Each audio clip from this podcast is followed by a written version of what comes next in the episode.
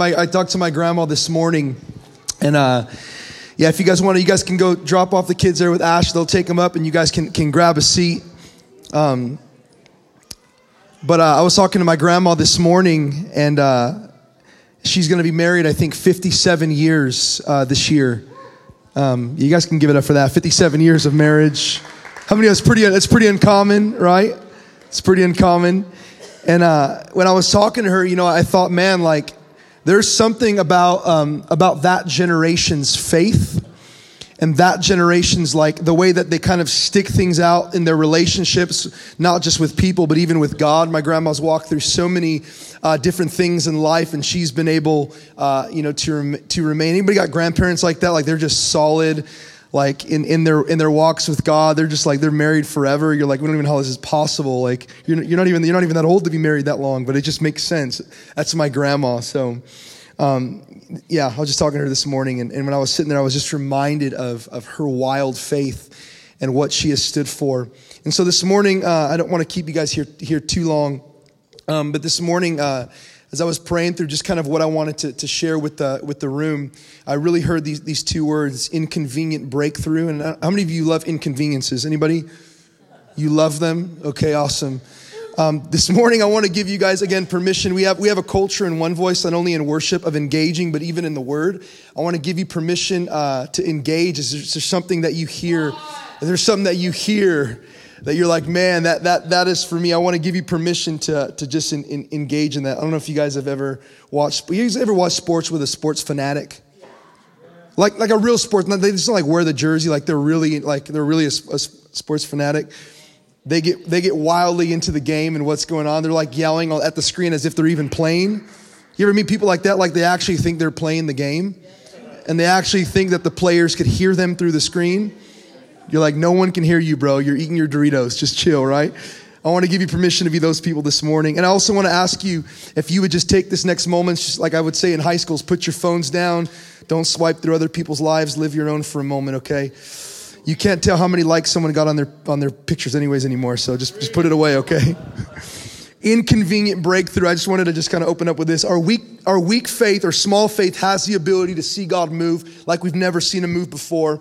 And in America, our battle in this culture is unbelief. Now, I was just in Brazil for eight days. I was there with Tim. Um, we had a lot of cheese balls, orange juice, and, and funny stories. But um, and we got a Brazilian in the house. Y'all know Vinny. Everybody know Vinny? He's from Dunamis, from Brazil. Actually, I, I really believe Vinny is a prototype. I believe that there are going to be Brazilians that are going to start coming to Pasadena like never before. When I when we were in Brazil, I got to tell you, like like going to Brazil will ruin you, especially if you go to a, movement called Dunamis. And let me tell you why. Because when you go to a movement like Dunamis, you actually realize how much unbelief you carry.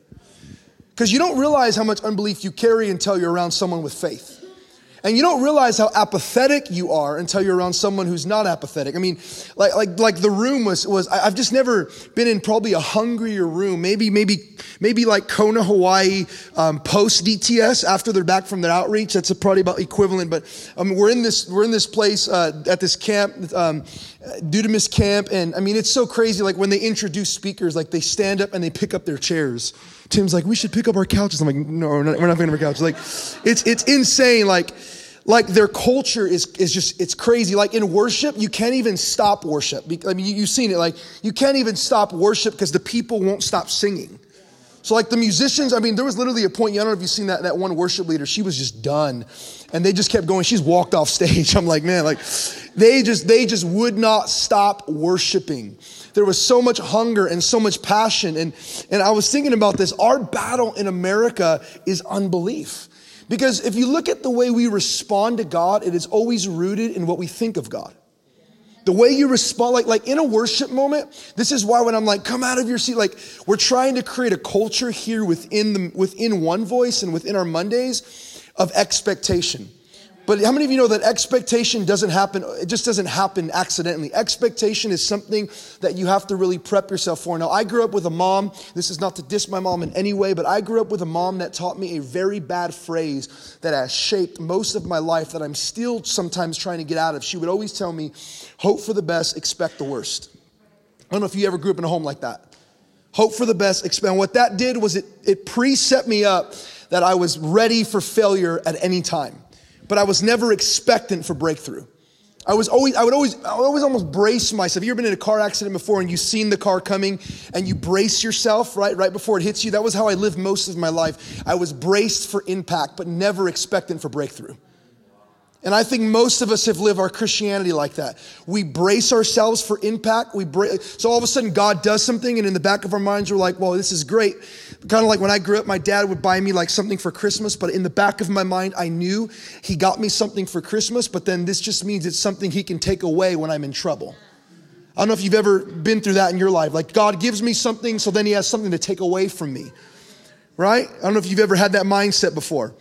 It's this unbelief within our culture in America that when I'm going out to these other nations, I'm just not seeing it. It's, it's honestly, it's provoking me to say, what is like, what do we truly, like, God, what are you, what are, why are you filling stadiums in Brazil? And we're like bribing people to come to a Vox conference. Like, I, like, we'll give you $35 tickets, you know, and, and a Starbucks card, like in front row. I'll think about it. What? Like, like, it, it, like, what is going on in these countries? It's, there's desperation in these countries. In America, our, our, battle is unbelief, and it's rarely, it's interesting because it's rarely even Satan that has to come against us when the neighbor next to us does it for him. When you're sitting, not, not, not literally, you're not sitting next to people. I'm just, in, in, you know what I mean? Like I've seen firsthand moments of unbelief in my own personal life. And a good indication or a good sign that you have unbelief is this Are you offended with someone else's faith? You want to know, like, how do I know if I carry unbelief? Are you offended by your neighbor by the way he worships? Have you ever been next to somebody and they're like, you're like, just, you're like, you have like, I feel like there's like different styles of worship. You have kind of like the, the cool worship, like, right?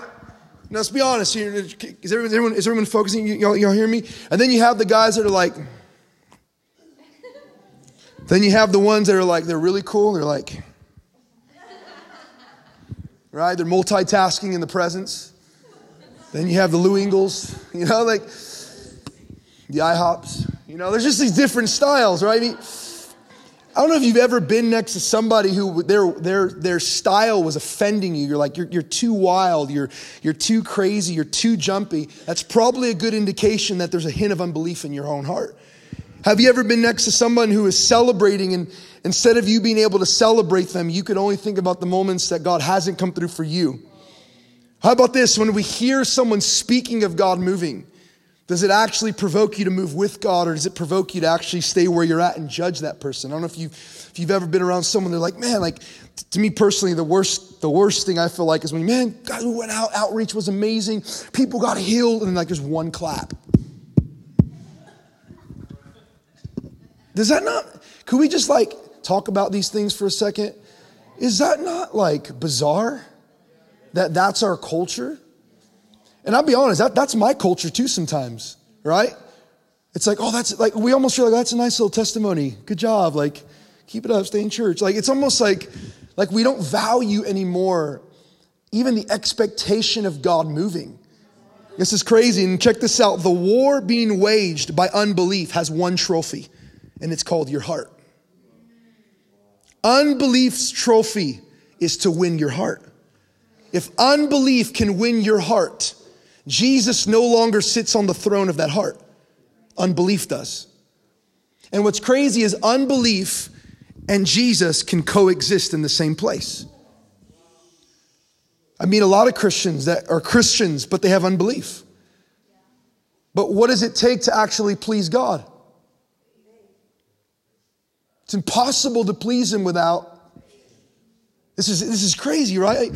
And I've met so many people like, like when I was preaching at this, this, this, this conference that we did in Brazil, um, you know, I, the guy who went before me just blew it up. It was incredible. Like all these people got touched by God. And, and I had one message that I felt like the Lord wanted me to speak. And I've spoken it before. You know, it's the gospel's for everyone. And, I, and I'm thinking to myself, I'm kind of crazy. I'm going to preach the gospel in this Christian event. Everyone already looks saved. And, but I'm like, I'm just going to go for it. Like, it's all I got right now. And, and so I just, I get up there. I'm just like, I'm in the corner before I'm going up. I'm like, Lord, help me. Like, these people really love you. Like, I don't know what I'm doing. Like, I'm literally thinking all these crazy thoughts in my head. I'm like, you know, like, what if no one responds? And, and that night, man, I just, I, the translator started crying during the story and he couldn't even translate for a moment. I'm like, you good, man? Like, You know, like it was, it was powerful. And I've never seen an altar call like this in, in America.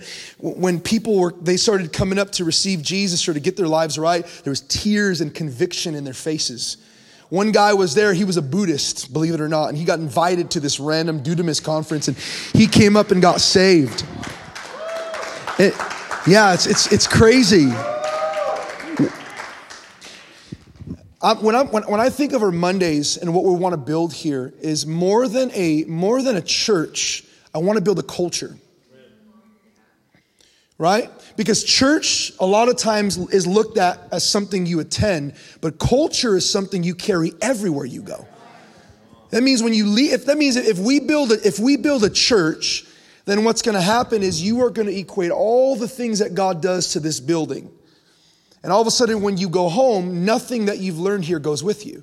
Nothing that you've learned here goes into the supermarkets. Nothing that you learn here goes into your jobs. Nothing that you learn here goes into your like. It's so important and vital that what we build here is culture on the inside of people. And as I'm going to different places, I'm realizing, man, there is incredible culture in these places that I really believe God wants to inject here in America. Proverbs 13, 12. I just wanted to read this to you. You've probably heard this before. Hope deferred you ever heard that those two words before? Hope deferred makes the heart. Now, hope deferred, that, that actually, that word deferred means dragged out or drawn out. So, hope that is drawn out or dragged out, right? You don't see it immediately. Makes, that word makes, you think that that's just a fill in word for the scripture. Makes there actually means to be weak or sick. So, when hope is deferred, the heart becomes sick, right? Now, when my sister, I, think I've told you guys, when my sister came to, to stay with us for about a month, she ended up getting radically saved. Um, I tell this story now all over. And I just, I just talked to my sister last week. She's doing great. She's going to a, a local church out there. I don't know if she's too fond of it, but she's, she's going every week. She's just, she, yeah, it's, it's, it's amazing. She's kind of like, man, it's, it's just not like one voice. It's not like why. I'm like, it's okay. Like, they still love God. Like, it doesn't have to be us. Like, just, just keep going. And, she's like, well, they, they want me to wear long skirts and no makeup. I'm like, well, I don't know what to tell you. Like, um, I don't, I don't know. Like, wear long skirts and your J's. I don't know. Like, figure it out. So, my, my sister, you know, I, everywhere I travel now around the world, the most powerful moment in my sermon that called the, the Gospels for Everyone is a moment I talk about my sister. And the reason why it's so powerful is because my sister was somebody that you would categorize as someone that was the furthest from the gospel, yet her story is the most powerful. Now, the, the part of the story that I never tell is the one I want to tell this morning because there's a part of my sister's journey at our house that I did I don't really speak of because I'm not too proud of it. And, and, and so my sister comes, uh, just to give you guys some history, she comes in April. My wife invites her. I didn't really want her to come because I wasn't really close to her. But my wife's like, we need to bring her here, hang out with her. So I'm thinking like one day, it was she invites her for four days. So I'm like, okay, four days, whatever. she comes, I'm thinking to myself, am I just gonna make it through four days? my sister's gonna go. Nothing bad with me and my sister. We just, it's just been years since we've connected. I don't know if you've ever had siblings like that. It's been years since you've connected and you almost feel guilty because you haven't connected with them for years. So we never had a bad, big blowout. We never had a fight. There was never anything bad that happened in our, in our relationship other than she was kind of upset that I left Northern California to move to Southern California because they, they, my sister, when she was young, there was a point where she said, can I call you dad? She had no dad in her life. I was a father figure. Literally, the day I got my driver's license at the DMV, my mom came to congratulate me at the DMV. And her way of congratulating me was she loaded up the car seats in my, in my Acura and, like, you're your siblings ride now everywhere. So that, I was taking them to school. I mean, there was just, I was involved in their lives, and all of a sudden now I'm, I'm gone. My sister comes in April we have some couch conversations. Where they're where they're talking and eventually the conversations uh, lead to her to her wanting to stay. She ends up staying uh, for four weeks. Within those four weeks she ends up getting saved. That's a story that i tell everybody because it's true. The part that i leave out was during the middle of that right when my sister i think she was encountering god she had gotten saved. I go to the to, to kansas city for about a day and when i'm in kansas i get a phone call from my sister it's part of the story I never share. Now, the phone call consists of her saying, Hey, Brian, I, I know I've accepted Christ. I want to go to this YWAM thing. This is going to be amazing. She goes, But I really need to go home for a few days. And I'm like, you cannot go home. Like, home is like drugs. Home is alcohol. Homes is like, and I'm, I'm trying not to be controlling with her. Right? How many you, know you don't want to control people? You want to really guide them and lead them and for them to make that decision. But this is the point where I was like, ah, I'm going to control you. Like, you're not going to go like, lock, lock her up. Like, no, not really. But I was like, I was like, I don't think it's a good idea. And she's like, will you love me even if I go? This is what she tells me. And I'm like, of course I'm gonna, in my head, I'm like, of course I'm gonna love you. Don't go, right? Like, of course I'm gonna love you. Like, just just don't go. It's not a good idea. And I remember that day she ends up she ends up going. I said, just talk to Marcella. She talks to Marcella. Marcella was like, I think we need to let her go. And I'm like, that's wrong. That's not, it's not the right decision. Like, and she ends up going. And I remember she gets on a, on a train and she goes back to Northern California. And I remember that day I was so defeated. I was on my way to the airport. I just got done with doing meetings in Kansas City and I was so defeated. And I literally said, Well, I guess she's never going to really encounter God and get saved. So I, that's what I said. And I called my wife, and my wife's like, We just need to fast and pray. And I'm like, You can fast and pray. I'm not fasting. As you can tell, I haven't, still haven't. I was like, I'm not fasting. I'm not going to pray. says, You know what? It is what it is. Like, I'm just going to kind of wash my hands. I've done what I can. In the back of my mind, I'm thinking, man, I've wasted my time. I've wasted my money because I was taking her out to eat, right? I was, I, I, I, I, have wasted four. This is what's going on. I just want to be honest with you. This was going on in my mind because I feel like there's a lot of us that do the same thing in their own situations where all of a sudden it's so easy to follow and worship God when everything seems to be going according to your plan. And then the moment you think it's starting to skew down, you start regretting all the good you've done. When the Bible says, do not grow weary in doing.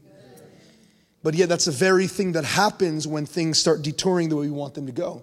That's what's happening. All of a sudden, my plan wasn't in place no more.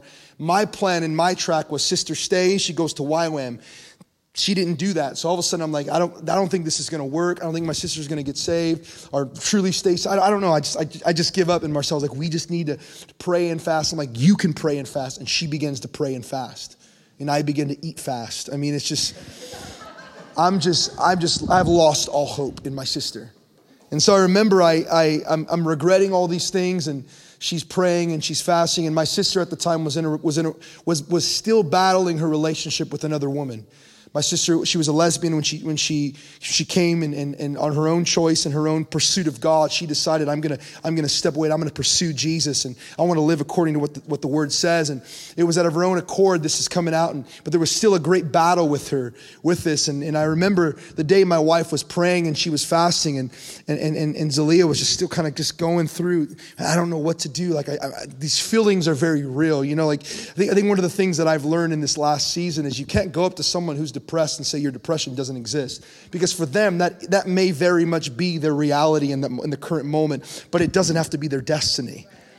Right? I think we need to understand what it's like to, to truly, now I'm not saying you you you you create environments that, that cope that thing, but you absolutely get down to their to their level and say, man, I understand a little bit of what you're going through. This is what you feel. Let me let me show you kind of another way. And she's going through this, and I remember the day my wife's fasting and praying, and my sister calls me crying.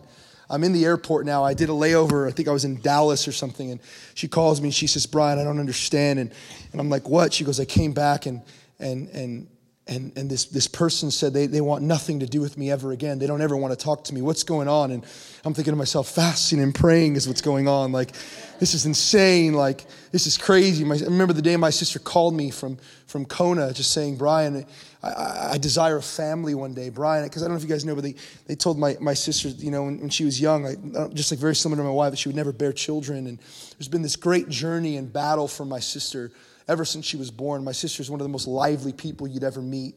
She's also super gangster, so much more gangster than I'll ever be. But I got to see my own my own heart revealed in this situation. That when my heart when my heart became hope deferred, all of a sudden I felt like everything in my life was sick because I felt like my breakthrough was inconvenienced. And I don't know if you've ever read John 11 before. I'm gonna, I want to read it to you this morning, and gonna, I'm to be I'm to be brief this morning.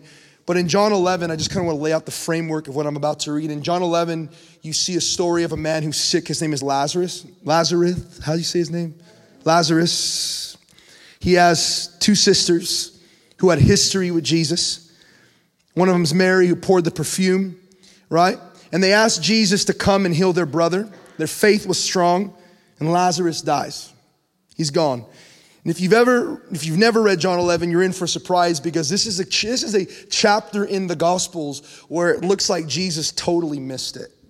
like if you're looking at like moments where you're like, Jesus, you did a really good job here. Here you really missed it. Like this would have been a moment to look like Jesus absolutely missed it.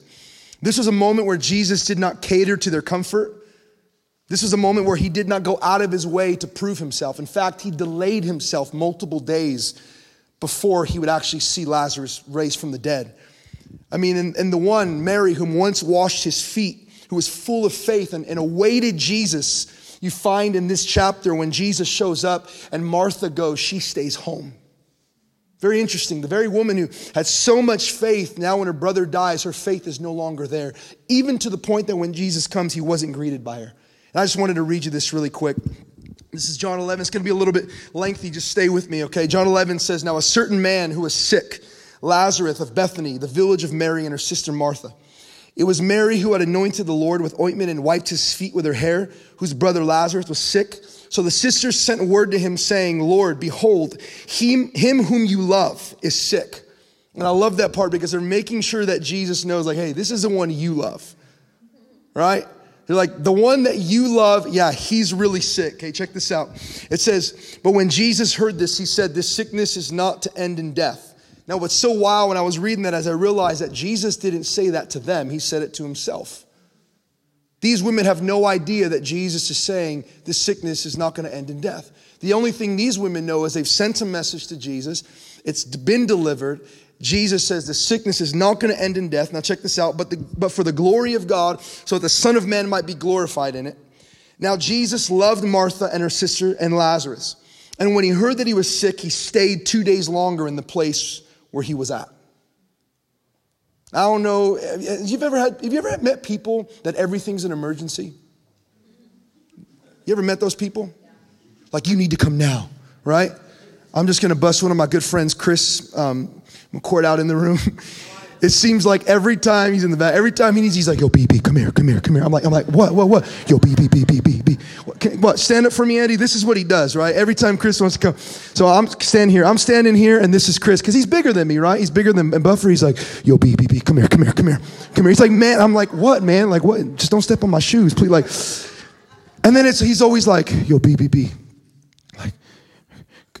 what do, you, what do you think, man? Should I get the grilled cheese or like? The, I'm like, it's like not even anything that's that important. It's like, I'm like, did you like kill somebody? Like, what do you like? What like what's going on? Like, you got to confess something to me. It's rarely anything ever. Yo, B B B B. You want me to turn off them lights? I'm like, yeah. Like, it's never anything that's too crazy, right? Y'all, y'all know those people? How about the ones that are like, call me immediately? You're like, yeah, what's up? What's up? Hey, what are you doing? like, like like, you don't, you, I do that. Can I tell you my secret? You know, you know what I do? How many ever text someone and they don't text you back? How many are the ones that don't text back? Can I tell you my little secret of what I do to get people to text back? Hey, can I talk to you? All of a sudden you're like, hey, what's up? I know it's me, right? That's the trick right? Or how many know we need to talk? Oh, dot, dot, dot, no emoji. It's the worst. I already told you all a couple weeks ago, I'm the dude that puts LOL after everything because it makes it lighter, okay? So check this out. He's there. They hear no good report. So when he heard this that he was sick, he stayed there two days longer. Now, verse 7, it says, Then after this, he said to his disciples, Let us go to Judea again. The disciples said to him, Rabbi, the Jews were just now seeking to stone you, uh, and you really want to go there again? In verse 9, Jesus answered, there are there not 12 day, uh, 12 hours in a day? If anyone walks by day, he does not stumble because he sees, uh, he sees a lot of the world. But if anyone walks in the night, he stumbles because the light is not in him. This he said after um, that he said to them, our friend Lazarus has fallen asleep, but I go so that I may awaken him from his sleep. Verse 12, the disciples said to him, Lord, if he has fallen asleep, he will recover. Now Jesus has spoken of his death, but they thought he was speaking of literal sleep. Verse 14, so Jesus said to them plainly, Lazarus Lazarus is dead. Verse 15, I am glad for your sakes that I was not there so that you may believe. but let us go to him. Verse 16, therefore Thomas, who is called Didymus, uh, said to his fellow disciples, let us go so that we may die with him.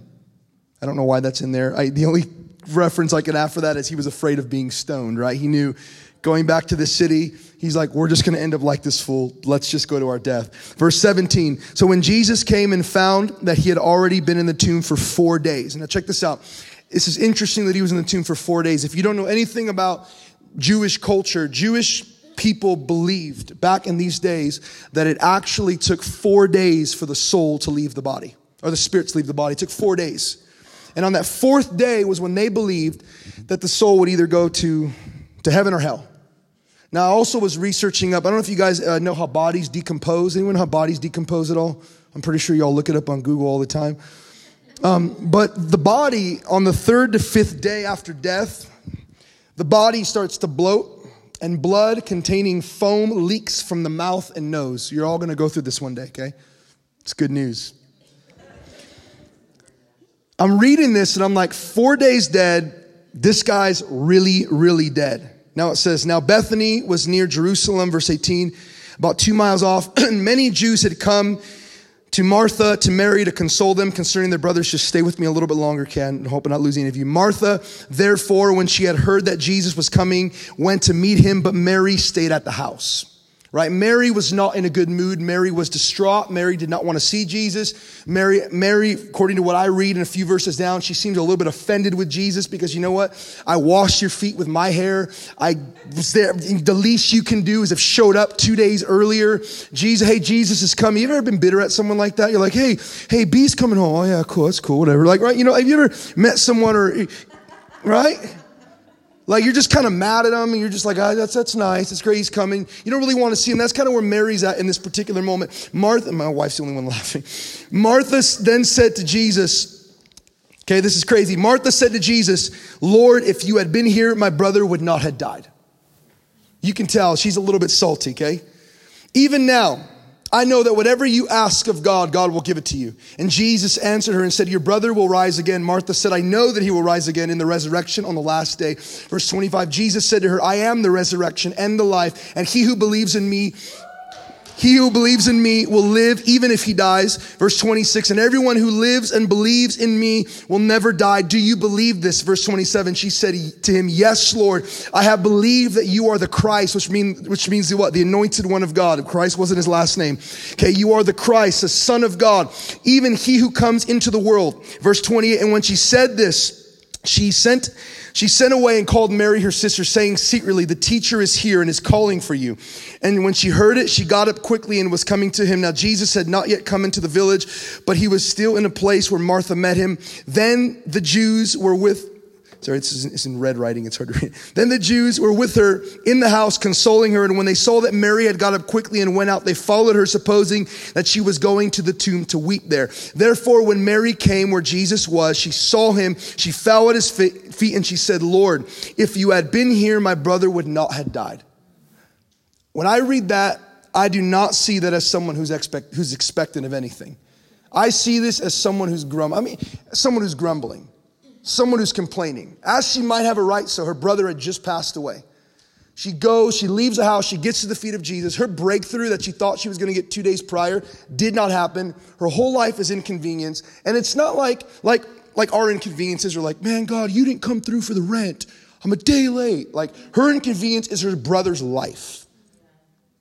How many of you ever lost a loved one here? Like, like, like a really close loved one. You could understand that, that kind of pain. Now imagine pinning that pain on God.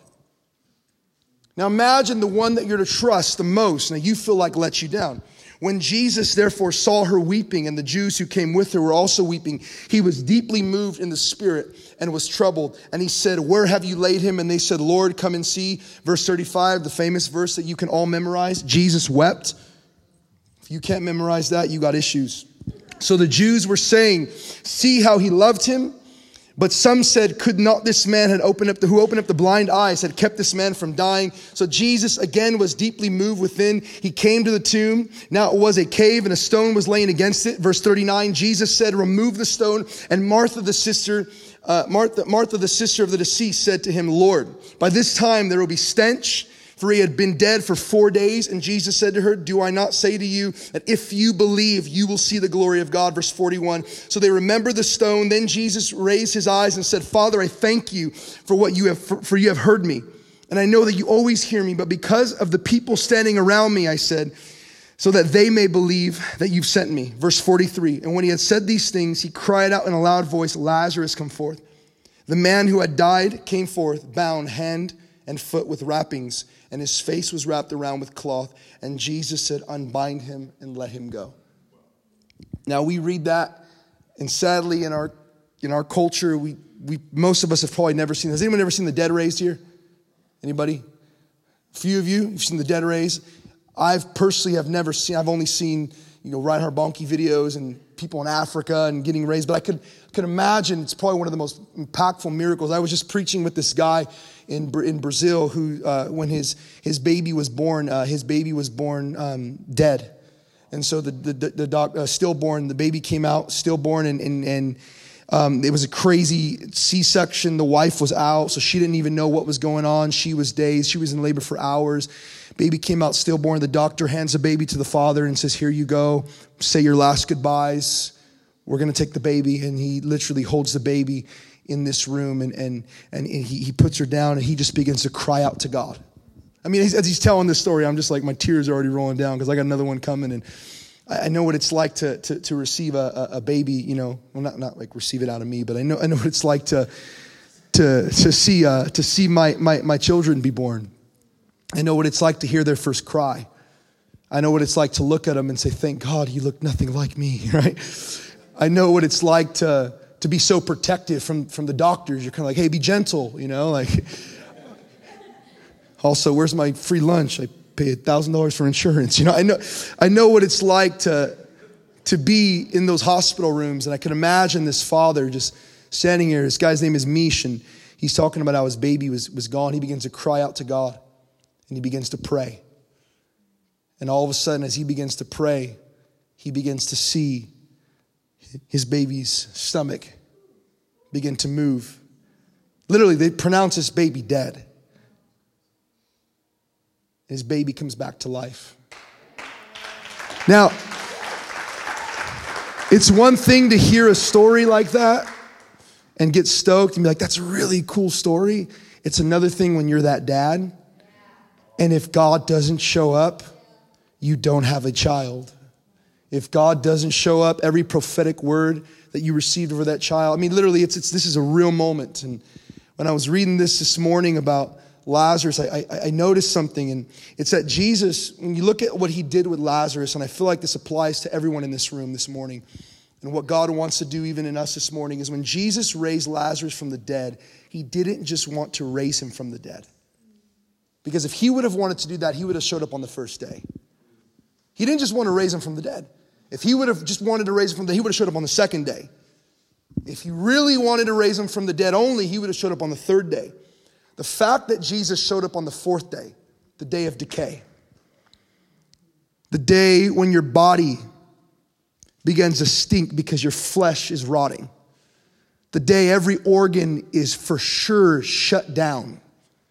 The fact that Jesus showed up on the fourth day shows me that he doesn't just want to raise you, from the dead. He wants to heal everything that decay has caused. Now, imagine this for a moment, because we, we look at this and we skip it and we're like, it's, imagine what it was like the moment Jesus spoke to Lazarus and every bit of his flesh that was rotting, that was green, that was stinky, began to all of a sudden mend back together. Imagine the moment, boom, boom, boom, boom, boom, boom. Blood began to flow through his dead body. Imagine the moment the organs that were dead for four days and, and decaying, all of a sudden a miraculous, it's almost like God, you like you think Thanos turned back time. Imagine just imagine just God for a moment, just in, like literally reversing everything that decay had caused. Because most believers still walk around like a resurrected Lazarus with decay pieces on their body. There's things that they've been raised from the dead, but they still stink like they're dead. They've been raised from the dead, but they still walk with organs that aren't functioning.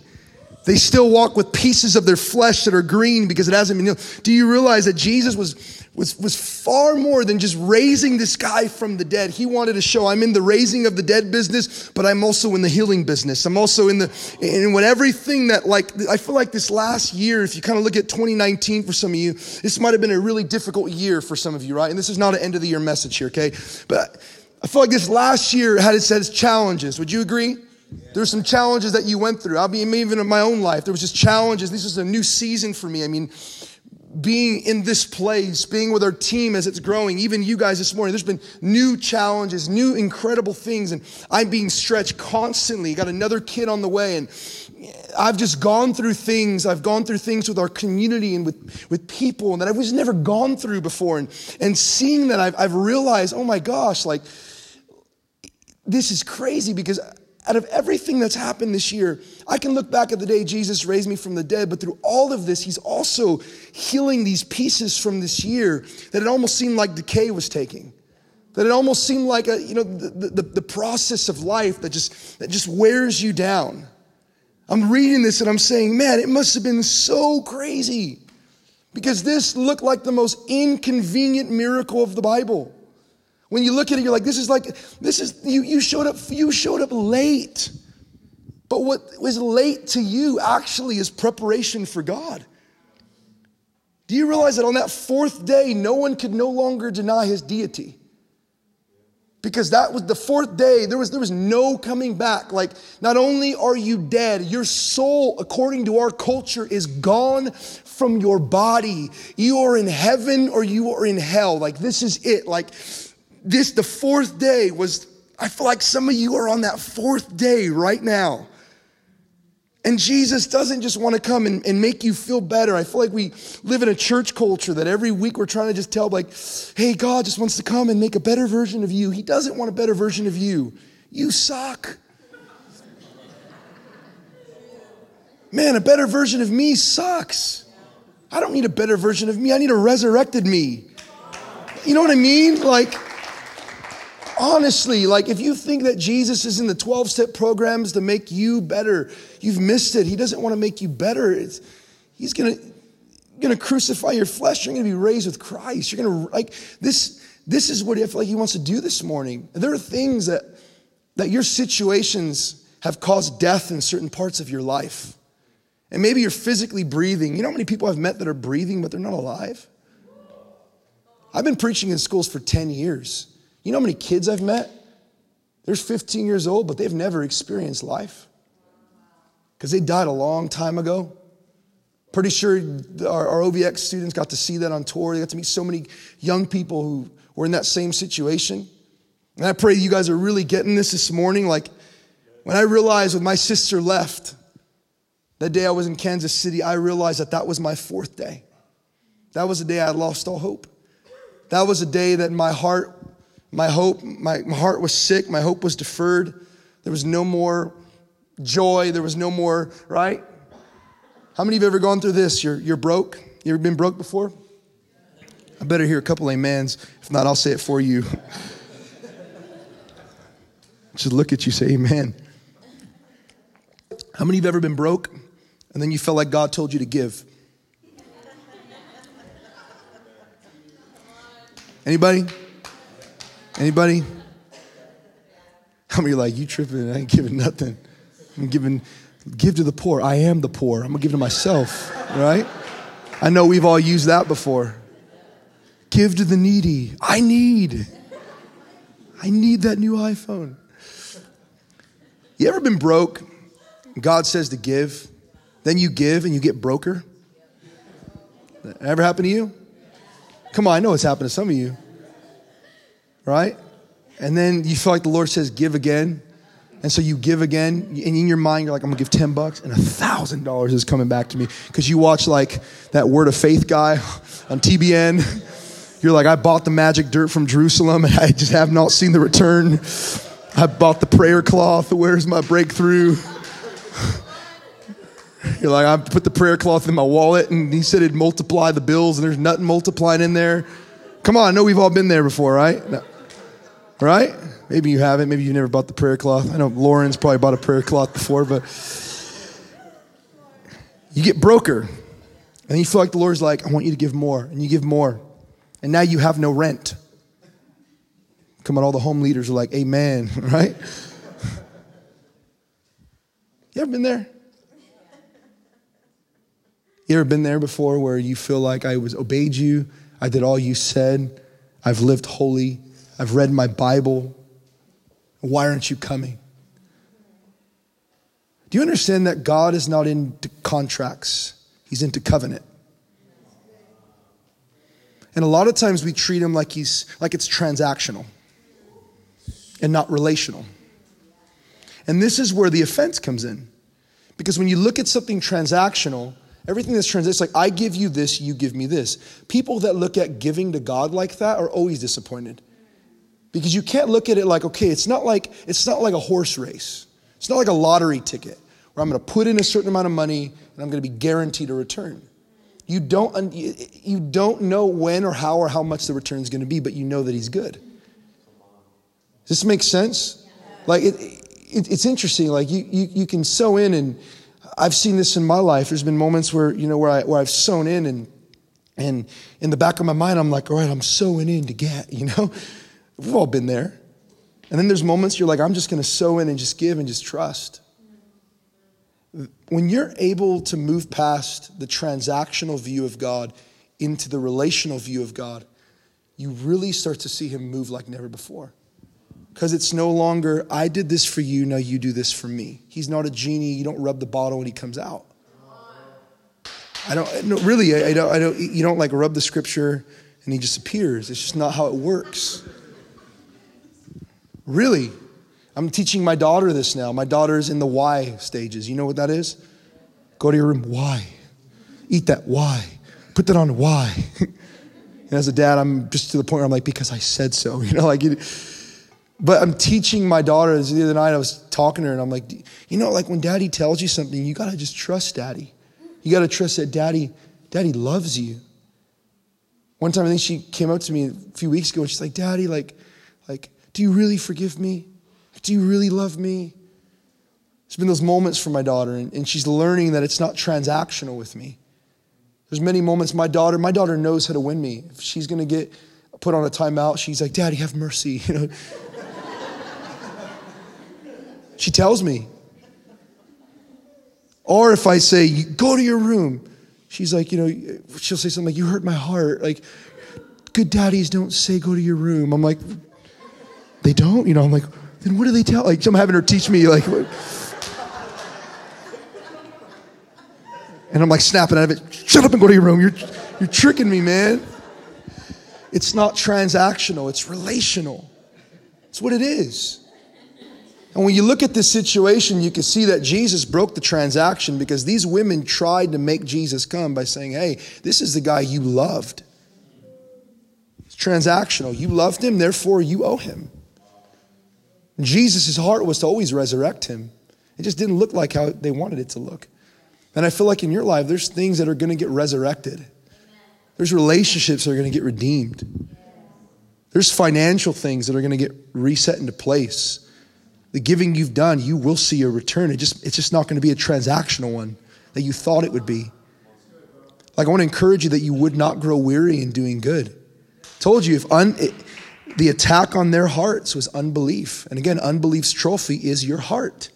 If unbelief could win anything, it, it wants to win you. And it wants to coexist in your relationship with God. Because Satan is not afraid of a believer that doesn't believe. You understand that? Like the enemy's not afraid that you attend a Monday morning. He's not afraid that you worship. He's not afraid that you have Christian on your Instagram or your Facebook.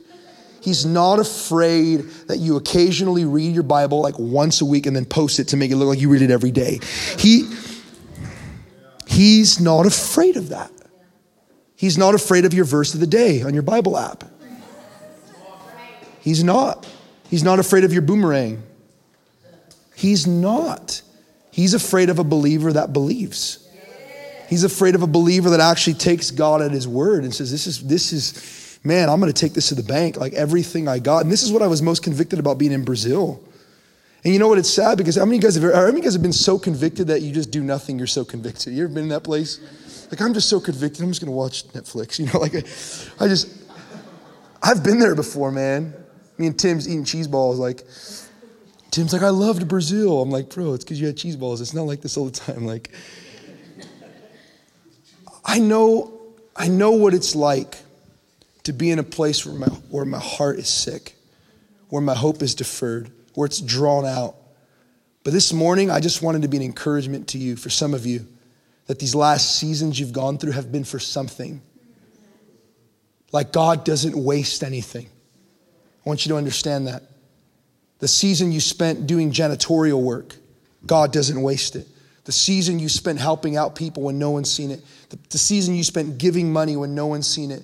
Seasons you spent blessing other people when you were in the midst were going through so much. You know what I've learned is when, when we're getting attacked on all four fronts, what do we keep doing? We keep loving people. Yeah. Right? I had this wild concept that I, that I thought about the other, a couple weeks ago. And we have an idea of our inner healing when God's healing us. I feel like we've, for so many years, I've thought this that when God heals us, He sits us down like a hospital bed, He does His surgery, He heals us, and then He releases us. But I'm looking at Scripture and I'm looking at the disciples because those guys are pretty jacked up too. Would you guys agree?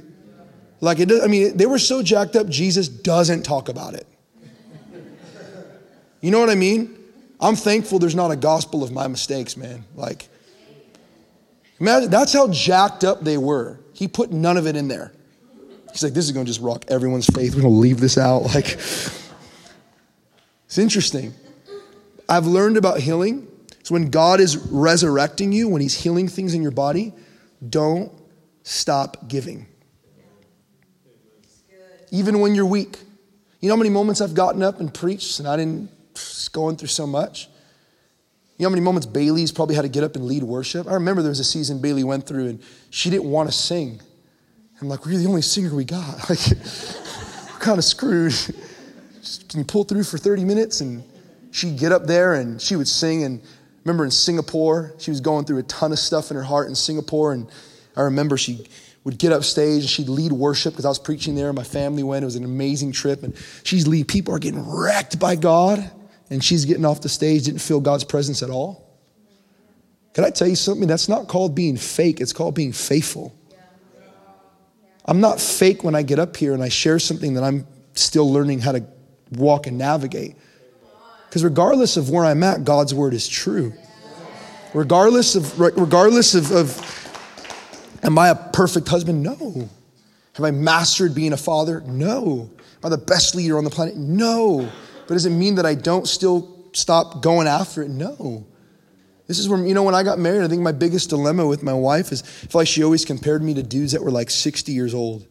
She'd be like, why can't you just be like Jim Anderson? I'm like, he's 65. He's married for 30 years. I'm freaking 23. Like, he wrote a book on like healing. Like, I am his book, you know, like it. Can I be honest? Like, that's real.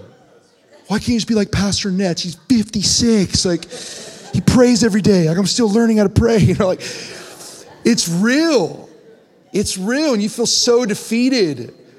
You're like, dude, have you ever felt like that? You're like, man, I'm like, I feel like now I'm just in my therapy right now. I'm just, you ever felt like that? You're like, man, like there's a crazy God given call. And then I'm just stuck in this 29 year old body. You ever felt that? Maybe you're not 29, but you, this crazy God given call in your life. And then it's like, God's power, God's anointing, and then there's you, you know? And you're the vessel he decides to put it in. I look at these women and, and even in Mary's weakest moment, I, her weakest moment to me when I read this is the moment she didn't run to Jesus. She didn't want to. Can I tell you something? There's many moments like that. But you know what I love about this whole scripture? Is she didn't run the first time, so what did Jesus do? He gave her a second chance. And he said, Hey, can you call her? Martha says, secretly, the teacher wants to talk to you. And she didn't respond a second time in bitterness. She responded a second time with kind of this weak faith. And she went to him and she laid out her problem. She's like, man, if you would have come, he would still be alive. And it moved. Jesus wasn't offended by that. He was like, how dare you speak to me like that? He was moved to tears. I to encourage you that you would stop venting with people and you would learn how to vent with your father. You know how much, how much gossip parties you would end if you would stop venting with everyone else? You know how much people you would stop making stumble? You know how many people you would save from becoming a stumbling block to their life if you would learn just to go to God? Right? The modern day of gossip meetings, we call it like venting, and I'm just, we call it being real. Can I just be real right now? No, what you're really saying is, can I just like gossip for a moment?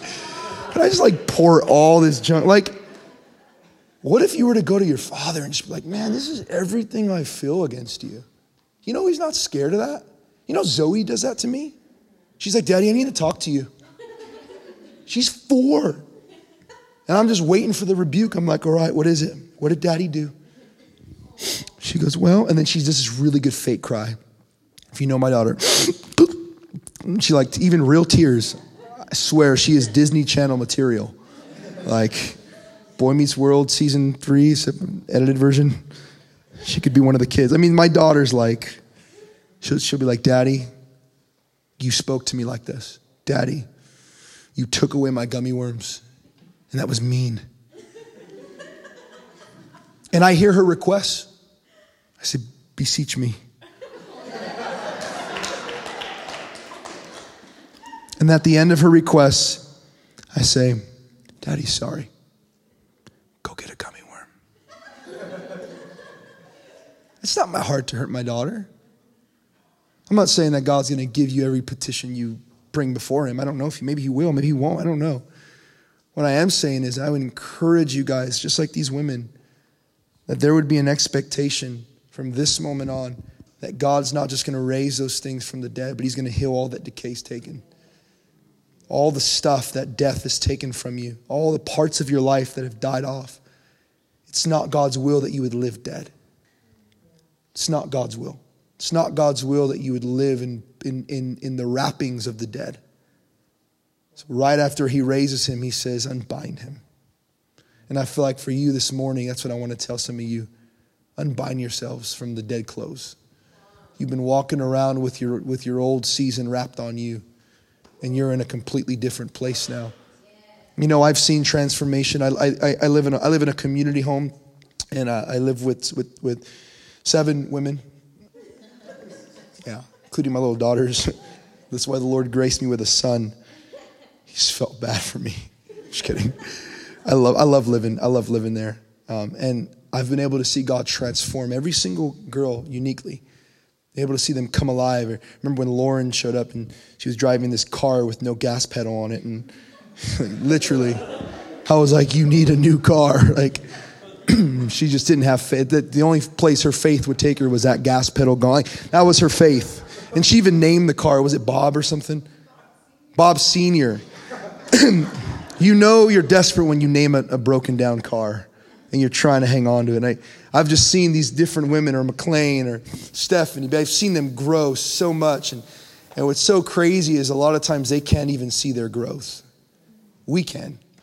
We look at them and we're like, wow, like, you're totally not who you used to be. But in their eyes, they're like, you ever, you ever been there? Like someone like, man, you've changed so much. Or how many of you ever gone on a diet and you've lost a ton of weight? And They're like, man, you look so good. You're like, I still feel fat. Like, like, no, you've trust me, you've lost a lot of weight. We're sometimes the last person to ever see what God does. And I just want to say, like, I don't know all you personally. I mean, I hope I get to know you more this next months and, and years to come. But I feel like there's a lot of things that God's resurrected out of you, and you just got to you just got to take off that old thing you used to wear when you were dead, the old way you used to be, because you're not that person no more. You're not. You know, Francis Chan uses this analogy. He talks about a whiteboard. You guys remember whiteboards in schools? Some of you remember chalkboards. If you remember chalkboards, you're pretty old, but or you just went to a really ghetto school. Um, but whiteboards, if you remember whiteboards, when you erase it, you can still see the residue. And I remember Francis Chan was talking once, and he says that God doesn't erase our sins like that, to where he erases them, but you can still kind of see what used to be there you are completely white as snow. They were saying, because he lives, I can face tomorrow. I mean, that's a, that's a, when you think about that, like, because Christ lives in you, you have the ability to be a, to be a conqueror every single day. Like, this is not just like, this is not some Kool Aid we're just trying to get you guys to drink and believe, like, yeah, we're going to be conquerors. Like, really, you're just, like, no, like, you actually can be what the Bible says you can be. When I was in Brazil, I, I went to their, their church, the Dunamis, their church on Sunday, and it was, I'd never been, never been a church like this, ever in my life. Like, most places I go, I could predict everything that's going to happen. Announcements, this, you know what I mean? Like, I went to their church, and and the worship's happening, and then Teo just gets up, and he literally just prays in the Spirit for like five minutes. He doesn't even preach. And he's like, all right, everybody, um, who wants to get saved? And I'm thinking, like, it's like out of order. and all these people just start coming up. And I was like, what's happening? Are getting saved, receiving Jesus. And then he's like, all right, we, got, we all got you some Dunamis shirts. We're going to have you go change. We got a baptism tank right here. Who wants to get baptized? Then and there, they threw it on the screen. The whole church is worshiping as people are getting baptized. It's on the screen. I'm like, this is not a Sunday service. Like churches ramp up months for this for once a year, you know? This is the norm in Brazil. How is that possible? They've taken off the dead old clothes. They've let the decayed pieces of their life be healed. They're resurrected, and now they're walking as who they were always called to be. I refuse to believe that God has any less hunger for America than he does in Brazil. I, I just refuse to believe that when God looks at the earth, he's going to say, Brazil is hungry, Asia's hungry, Africa's hungry. Oh, America, mm. I just refuse to believe that. When we were there, me, me, uh, Tim was with me, we're sitting there, and Tim looks at me and he goes, One day this will be our Monday mornings. And when I asked Teo, I was like, hey, can I ask you a question? Because seeing this service, like, or no, I asked uh, Eduardo, I was it's like, seeing this service kind of discouraged me a little bit because I don't see this in, in my nation. I said, how old is your church? And he said, 40 years. And I was like, dude, so if we just keep doing the same thing and we just keep pushing and we just keep breaking and we don't quit, we'll see it. Like, that's the thing like that's the thing. Like when I'm here in the morning, like, and I'm over here worshiping, there's a thought in my mind. Part of me really wants everyone to engage. Part of me, like, I'm like, please just put down your phone, just engage. The other part of me just says, I don't care if you engage. Holy Spirit, come. Because if you come, really come, you'll change your room. We don't have to fabricate it. It's a lot of work to fabricate the Holy Spirit. It's a lot of work to make Bailey play the right song, to make sure Anthony does the right key on the altar, to make sure Chris gets the lights just right. It's a lot of work. It is. And that's not what we're about. We don't want like the right setting. We want we just want a place where God would come. That's it. And so I just this is morning, I just want to encourage you with that. Like the old dead seasons you've been in, Jesus is going to raise you. He's raising you.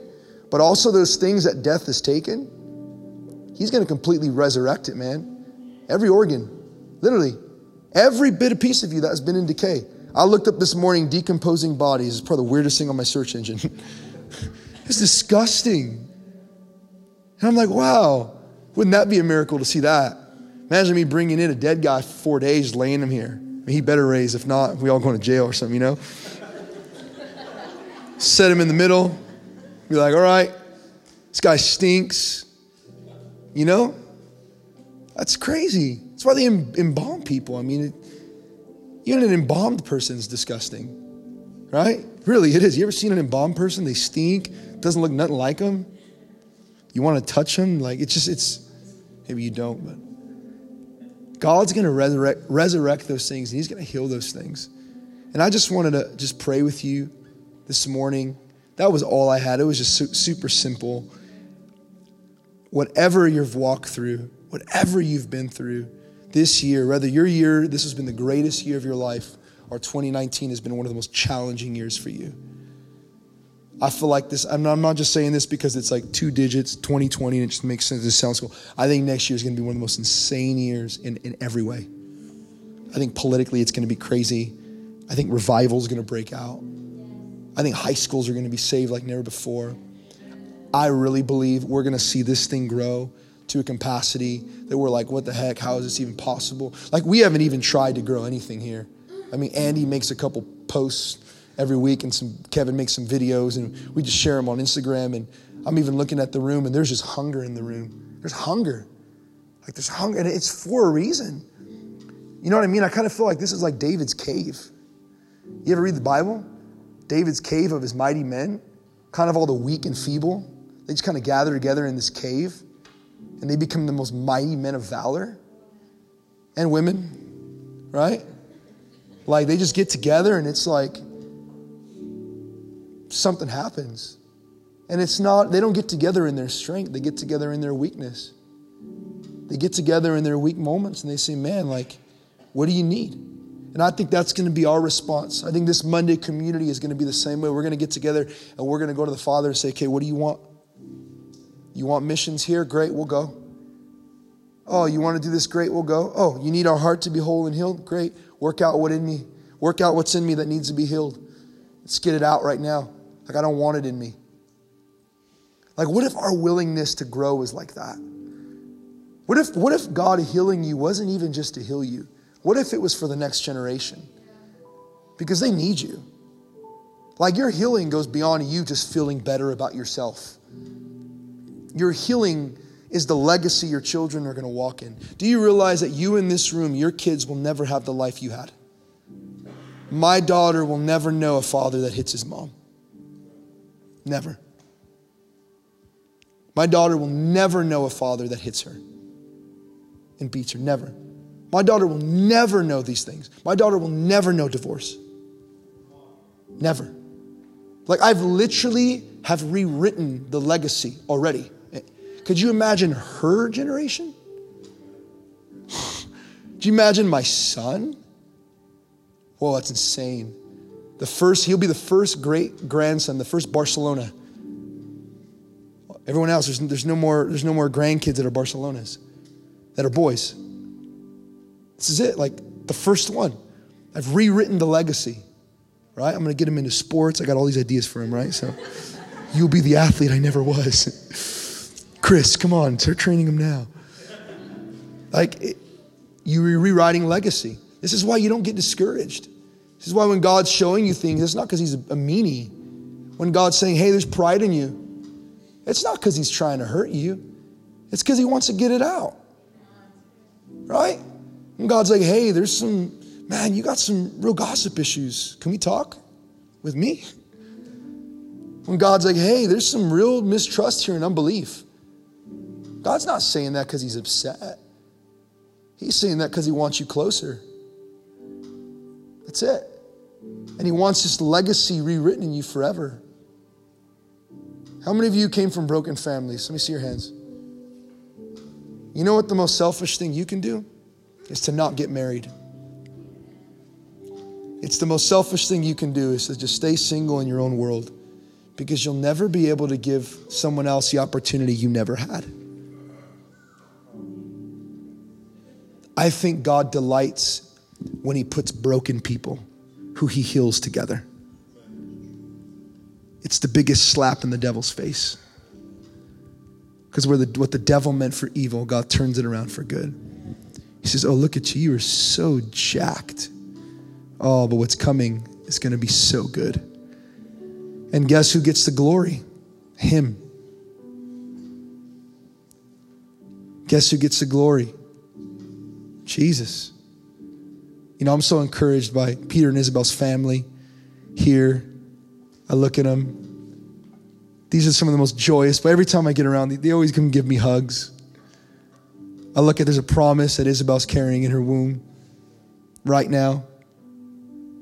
I mean, I just look at like the redemption of God. When, I, when you look at this front row of this couch here, you can see the redemption of God in every single one of their lives. And to me, when I look at their marriage, I'm like, that's what it's about. It's selfless.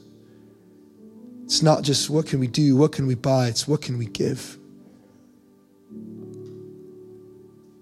I don't know what Lazarus did after he was raised, but I'm pretty sure his life alone was the greatest testimony he had. Feel like some of you are looking like, what's my testimony? Some of you, maybe you grew up in church, you're like, I don't even have one. Let me go write one. No, don't go do that. You don't need to go write a bad testimony for God to use you. Why don't you just be the resurrected you? the healed you, and that will transform lives. There was no way in the world anyone could deny the deity of Jesus in that moment because there was no way that anyone else could have done what he did. And I feel like when I look at this room, that's what I see. The power and the proof of God lies in every one of you. You ever look, look just look around the room, like we're all young people, and we're not out doing like at least I'm not like for sure y'all like we're not out like going wild, just wasting our lives. Like we're saying we found something better. It's better than religion. It's better than just partying and like, oh, it's so much better. I mean, that's a miracle. You know, when I travel other states, they actually think like California is like the worst place in the world, especially LA. They're like, yeah, y'all are gonna fall out in the ocean. There's nothing good there. I'm like, you tripping? Have you been to a Monday morning? Have you been to HB with my homies, the circuit riders? Have you seen YWAM? Have you been to Bethel? Like, there are still righteous here who have not bowed our knee. We're still here. We're still going for it. You stand. I want us to pray for you.